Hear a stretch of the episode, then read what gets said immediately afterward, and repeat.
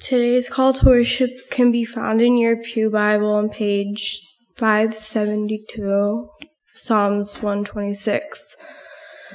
When the Lord restored the fortunes of Zion, where we were like those who dreamed, our mouths were filled with laughter, our tongues were songs jo- with songs of joy. Then it was said among the nations, the Lord has done great things for them. The Lord has done great things for us, and we are filled with joy. Restore our fortune, fortunes, Lord, through the streams in the Negev. Those who sow with tears will reap, and so, with songs of joy.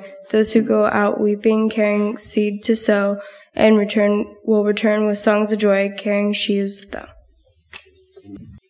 The Old Testament reading can be found in Ecclesiastes chapter 2, verses 4 through 11.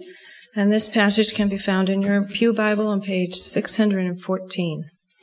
I undertook great projects. I built houses for myself and planted vineyards. I made gardens and parks and planted all kinds of fruit trees in them. I made reservoirs of water grove, to water groves of flourishing trees. I bought male and female slaves and had other slaves who were born in my house. I also owned more herds and flocks than anyone in Jerusalem before me. I amassed silver and gold for myself and the treasure of kings and provinces. I acquired male and female singers and a harem as well, the delights of a man's heart. I became greater by far than anyone in Jerusalem before me. In all this, my wisdom stayed with me. I denied myself nothing my eyes desired. I refused my heart no pleasure. My heart took delight in all my labor, and this was the reward for all my toil. Yet when I surveyed all that my hands had done, and what I had toiled to achieve, everything was meaningless, a chasing after the wind.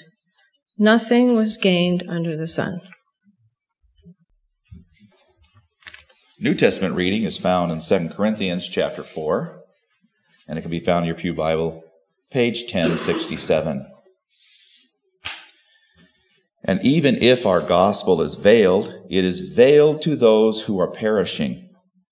For the God of this age has blinded the minds of unbelievers, so that they cannot see the light of the gospel that displays the glory of Christ, who is the image of God.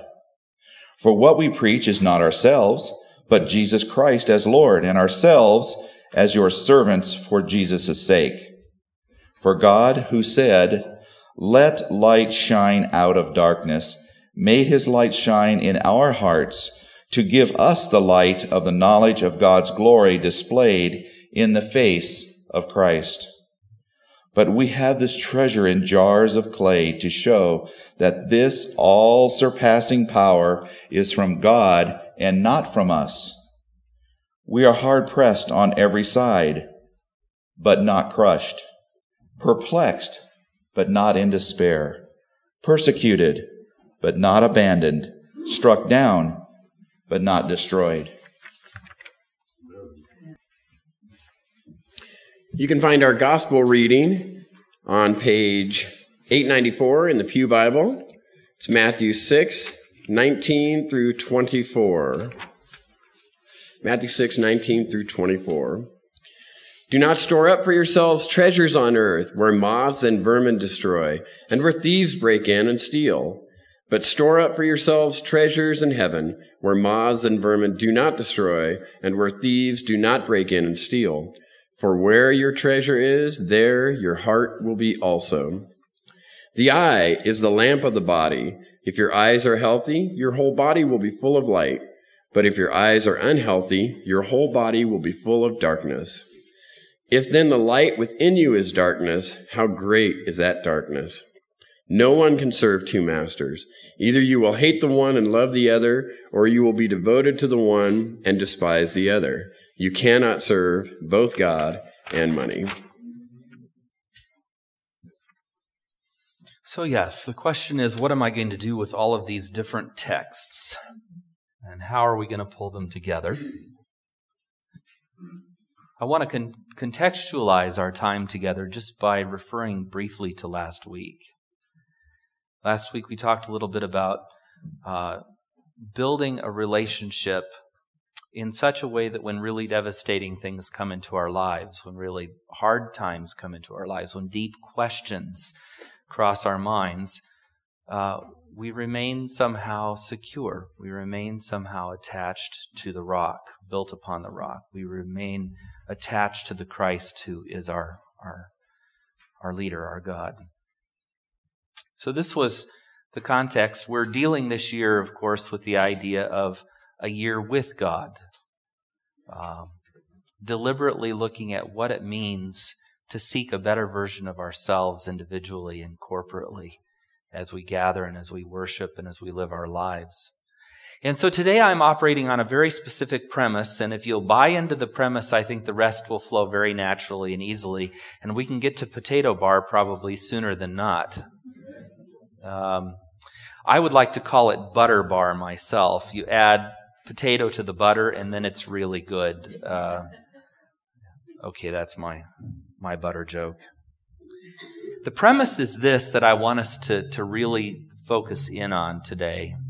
That is that if you don't value something, you won't seek it. If you don't value something, you won't, you won't treasure it. If you don't value something, you won't uh, either, uh, what's the word I'm looking for, preserve it or, or archive it or uh, uh document it or you won't celebrate it. You won't, you won't do anything with it. It becomes just more clutter and junk in your lives. And I would like to suggest that whether we like it or not, for many of us, uh, our relationship with God falls into the category of just clutter in our lives, practically speaking. It's something we think we ought to treasure. It's something we think we ought to value. It's something we beat ourselves up with because we don't spend as much time on it maybe as we ought to. It's something we feel occasional guilt about, but it isn't necessarily something we treasure. Now, I'm not speaking to everybody. Some of you have, there's a, there's a, a love that, that surpasses everything uh, in terms of your relationship to God. And I'm, I'm not trying to make you question that. For those of you who are living that, you know you're living that. You know where your treasure is. But for a lot of people, life just goes on. We just, we get busy, things happen. I'm in this routine too. I get up in the morning. What do I have to do today?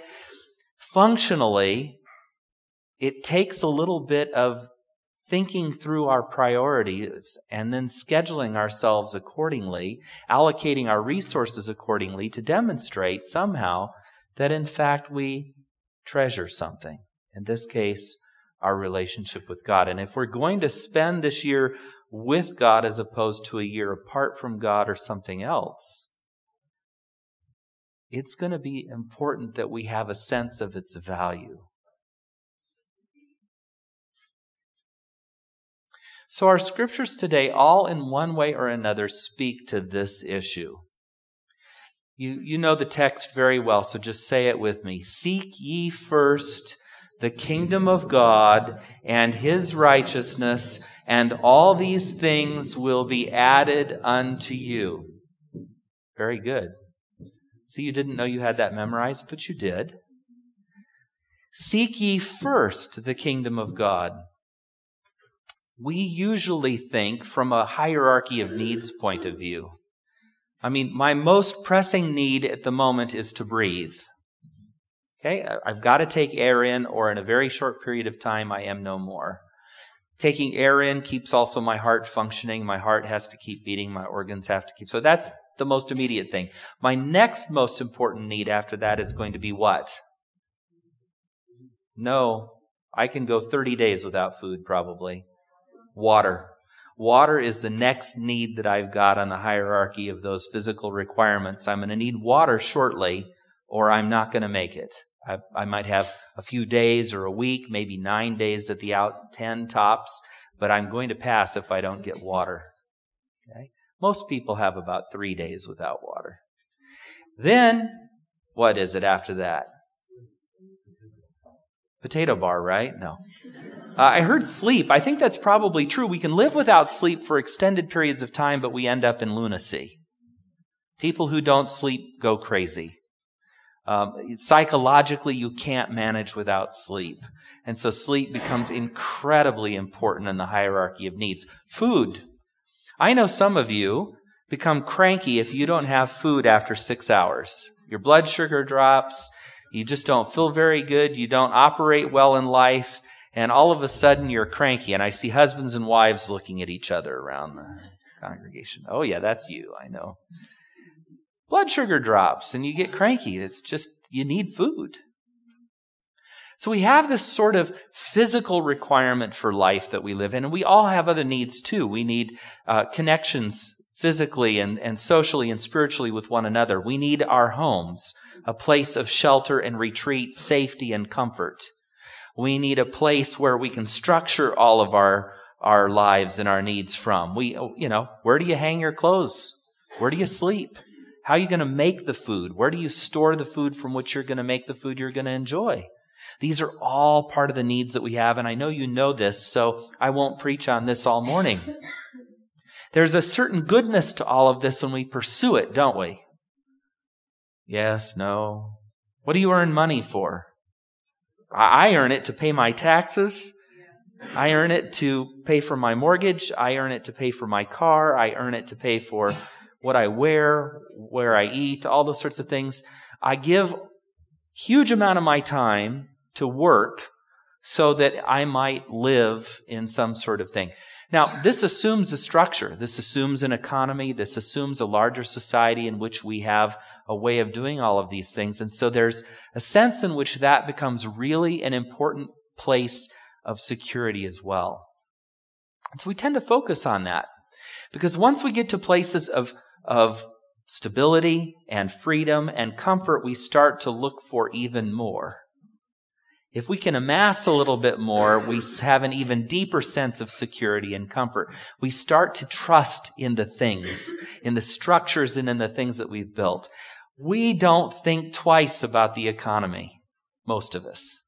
Okay, stock market's up two points, it's down four points, it's up, it's down, it's, you know, you know, I'm worth $10 today and $9 tomorrow and 11 the next day. So what's it all, what's it all matter? It just kind of does its thing, right?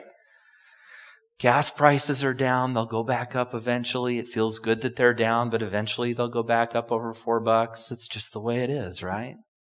We don't worry a lot about that. We don't think a lot about that, most of us.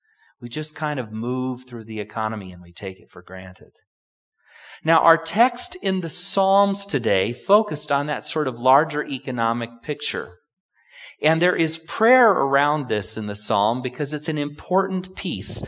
Let's just sort of take a look at this contextually really quick again, and I know it was read for us. When the Lord restored the fortunes of Zion, we were like those who dreamed. Our mouths were filled with laughter, our tongues with songs of joy. Then it was said among the nations, the Lord has done great things for them. They had stability in the land. They had what they needed. They could live their lives in peace. Songs could emerge. They had joy, laughter, and so forth.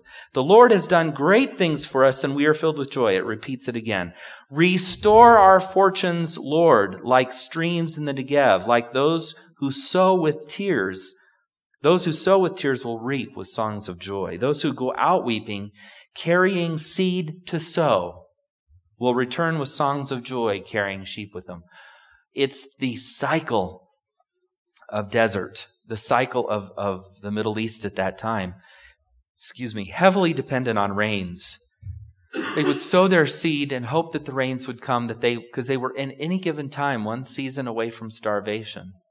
The stability that came with seasons, you know, rainy season after sowing and harvest after that, and all the goodness of the land that came to the people. This was what brought joy. And there was, you read many times in scriptures where Israel is praying an appeal to God to restore them either to their land because they've been taken from it, restore them to the land because the land has become adulterated with idols and false gods, restore them to the land because they've been judged and the Philistines or some other group have taken over the land, or the Amalekite raiders are coming in and taking their people and their oxen and their sheep and their harvests. There's no stability in their economic lives. There's no comfort. There's no provision and they are suffering. and they appeal to God out of that. Okay, so that's a long way of saying there's a certain virtue in all this. There's a certain truth to all of this. We all seek this. We all pray for it. We all value it. It's kind of an obvious base for us from which to function. We clear on that? Life is not evil. It's not evil that we need to sow and harvest. It's not evil that we need to eat, breathe, do the things that we need. It's the fact of life. And we get preoccupied with it. We get busy with it. And yet God reminds us that we need to trust Him on it. This is why He says, seek first the kingdom of God and His righteousness and everything else comes into place. The context for faith is not stability in life. The context for faith is that faith comes in seeking and everything else follows. Does that make sense? Mm-hmm. It does, and yet I've just turned our worlds upside down. Because functionally, again, I spend, and you do too, a lot of time trying to take care of the provision of life rather than seeking first kingdom and trusting that God adds everything else to that out of his understanding. Then we get to our passage in Ecclesiastes. This is a really, really powerful descriptor. Here is a person who has ambition and vision. This is a person who sees a plot of land and lays out a series of houses. This is a person who sees a little valley and he dams it up and makes a place where the creek that runs once a year can build into a little reservoir. And out of that, he has water for the trees that he's planted and the vineyards that he's planted. He's going to have food from all of that. This is a person who is invested in male and female slaves, and they have reproduced and multiplied and grown in his house. Now, I am not commenting on uh, the goodness of that. For us in America at this point in time, that an understanding of that is that that is an evil, that we don't traffic in human beings and profit from their labor. That wasn't the case in biblical times. There was an, a long established social order, and the man writing in Ecclesiastes is not concerned with upsetting that ecclesi- that order. He's simply stating that he has been blessed that his property is increased. And he speaks of that in terms of his flocks and herds as well. And the women in his house. He has male and female singers. He's actually been able to acquire a choir. Can you imagine? A full time paid singing staff? This was what kings enjoyed. There in the palace, David playing his harp for Saul. Full time avocation. Music to soothe the heart and the mind. And then he's got a harem. Everything a man could want, he says. Quite a picture of plenty. Quite a picture of affluence. Quite a picture of ambition brought to something. The modern equivalent would be somebody who sees opportunity and builds fortune today in our own context and in our own way. And in the midst of it all, this man can celebrate because not only does he have everything he needs physically, not only does he have luxury upon luxury for the day in which he lives, not only is every whim of his heart satisfied, but he's retained wisdom through it all. He still, as he puts it, has his perspective. And then he thinks long and hard about it. And what does he come to? Verse 10 I denied myself nothing my eyes desired. I refused my heart no pleasure. My heart took delight in all my labor, for this was the reward for all my toil. 11. Yet when I surveyed all that my hands had done, and what I had toiled to achieve, everything was meaningless, a chasing after the wind. Nothing was gained under the sun.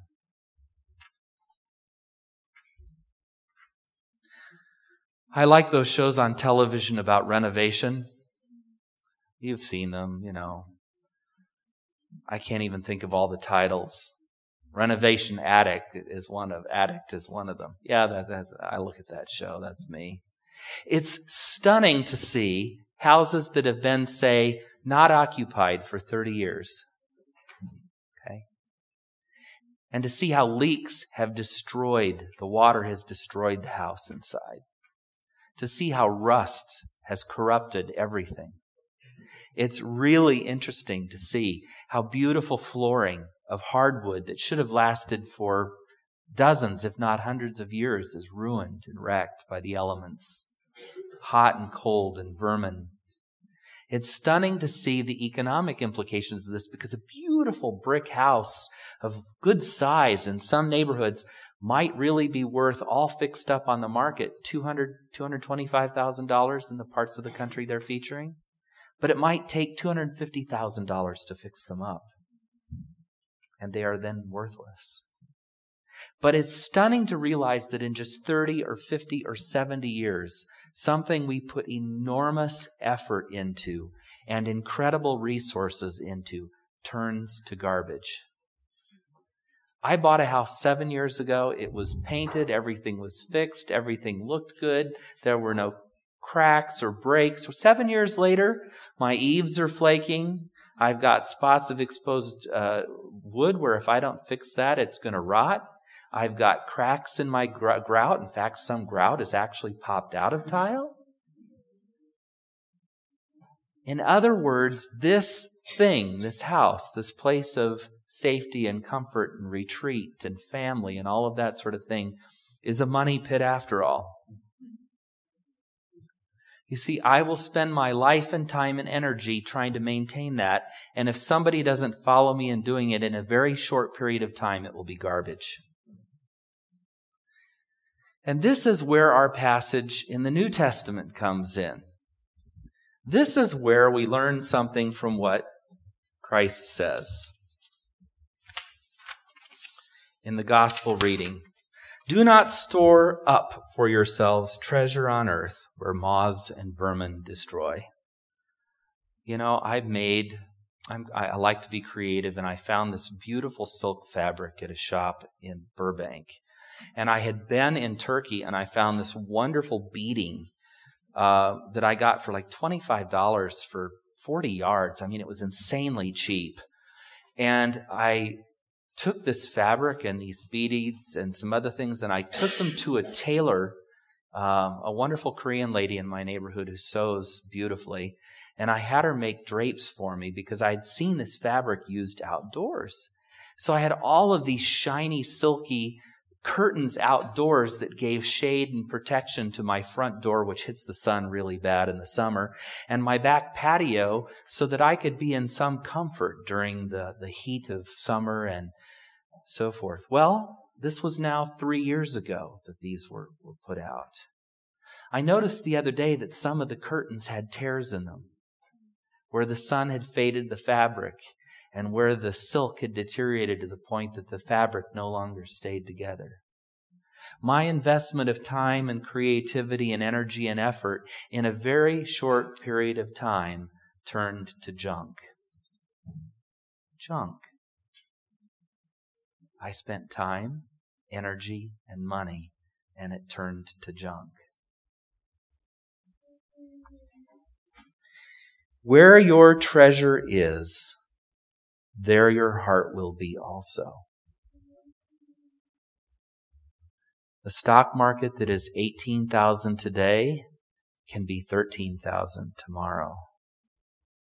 Where is your treasure? The home you put $700,000 in today can be reduced to ash tomorrow. Where do you put your treasure? The job that you've invested so much energy in building relationships in and connections in and expertise in can be outsourced or downsized tomorrow. Where's your treasure? No one can serve two masters, Jesus says. Either you will hate the one and love the other, or you will be devoted to the one and despise the other. Sounds like two ways of saying the same thing to me. You cannot serve both God and money. That seems harsh.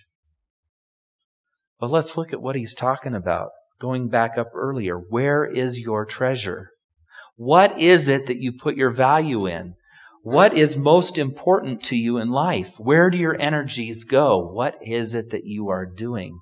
Because if you're seeking to build for yourself a fortune like the man in Ecclesiastes, at some point you're going to wake up and say, it's meaninglessness. There's nothing there. It's fleeting. That which I've built will not endure. In Matthew 13, Jesus describes in a parable a pearl of great price. Now it's hard for us to imagine this in an era of cultured pearls and an era in which, you know, the sort of quintessential businesswoman's attire includes a pearl necklace. It's in this era very difficult for us to conceive of a pearl of great price. But if you go back to a time when pearls weren't cultivated and when they were natural and when people didn't have scuba gear and when finding a pearl might be an accident of fortune, to find one that was beautifully formed and of great symmetry and luster would be as rare as finding a pink diamond today. The pearl of great price is this incredible rarity of beauty. And one who deals in business, one who understands the value of these things in commerce, finds one one day. He sees it. He recognizes it for what it is. This is the pearl of great price. And Jesus says he goes and sells everything he has and buys it.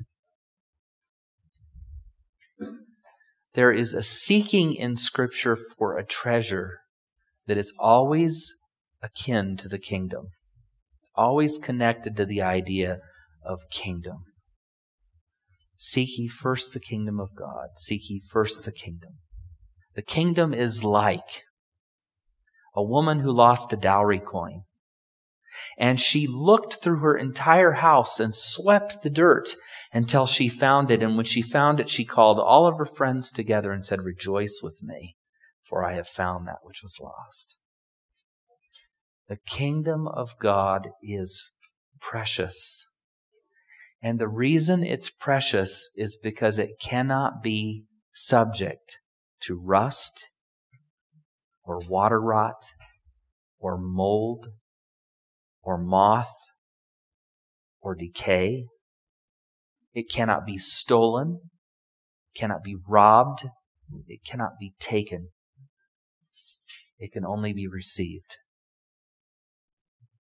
The kingdom of God surpasses the comforts that we seek physically the assurances that we seek, the security we seek financially.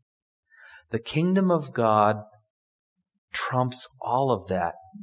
And at the center of the kingdom of God, we don't find an abstraction.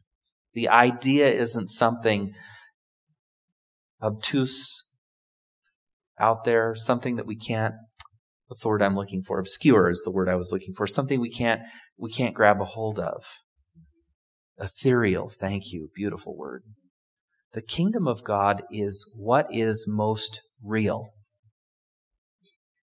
A few weeks ago, or maybe even last week, I mentioned a favorite text of mine that God is the ground of being. In Him we live and move and have our being. Our very existence is set upon the creative principle in the person of God. And if our very existence is anchored there, the one who creates is the one who's redeemed. That's where we live. And the one who redeemed has promised to recreate and make all things new.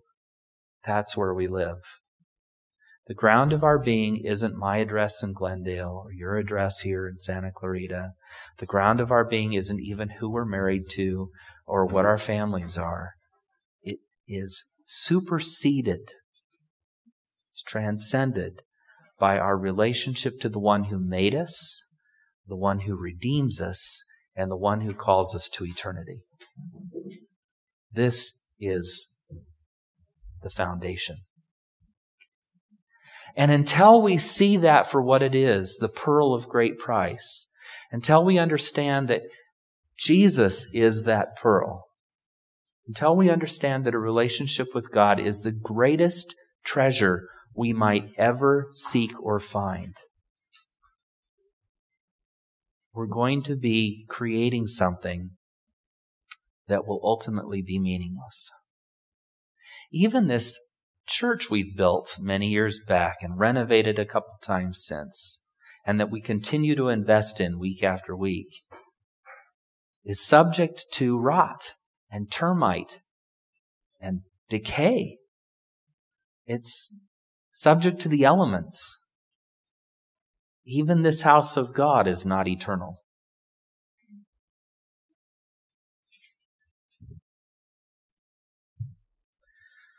The New Testament reading in Corinthians points out the depth we seek. I'm going to start in verse 4. The God of this age has blinded the minds of unbelievers so that they cannot see the light of the gospel that displays the glory of Christ, who is the image of God. And then Paul speaks to the reality that he and his friends are engaged in. We preach not ourselves, but Jesus Christ as Lord, and ourselves as your servants for Jesus' sake. For God, who said this, let light shine out of darkness, made his light shine in our hearts to give us the light of the knowledge of God's glory displayed in the face of Jesus Christ. And here's the context. We have this treasure in jars of clay. What does Paul mean by that? What is a jar of clay? A vessel, isn't it? And in the scripture, this jar of clay, this vessel, this, this is used many times. What is Adam formed of? Clay. There's the image in scripture of the potter and the pot and being molded and made. There's the image of the broken pot and the pot potsherds and the pot that's made anew. And we have this vessel in jars of clay, this, this, this treasure in jars of clay. It's a plain wrapping that it comes in. It's a human fleshly wrapping. But we have this treasure of God in Christ to show us to show that this all surpassing power is from God and not from us. And here, a bridge back to last week. We're hard pressed on every side, but not crushed. Perplexed, but not in despair. Persecuted, but not abandoned. Struck down, but not destroyed. And the reason for this is what we talked about last week. We're grounded in something deeper, something more real, something more meaningful, something more powerful, and more eternal. We're grounded in God, in the person of Christ. So here's what it all comes down to. What do you value? Now, I'm going to I'm going to point you a couple of directions. When we as a church make a budget, all we're doing is allocating money according to our values.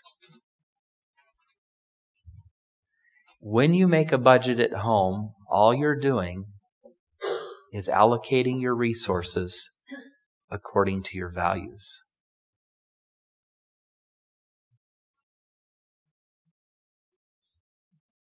What do you value? Where do your resources go? Where do you put your time, your energy, your love? Does that show in any way what it is that you've come to see? What it is you've come to treasure? What it is you've come to value? Do you remember the pearl of great price?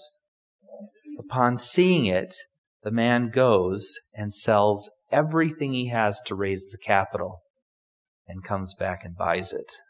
Why? Because he's a brilliant businessman and he knows that the pearl of great price cannot be beat. He knows that as in terms of an investment, there's nothing greater he could invest his time, his energy, his resource, his life in. And everything goes to that. It's a good thing that we have an economy that works.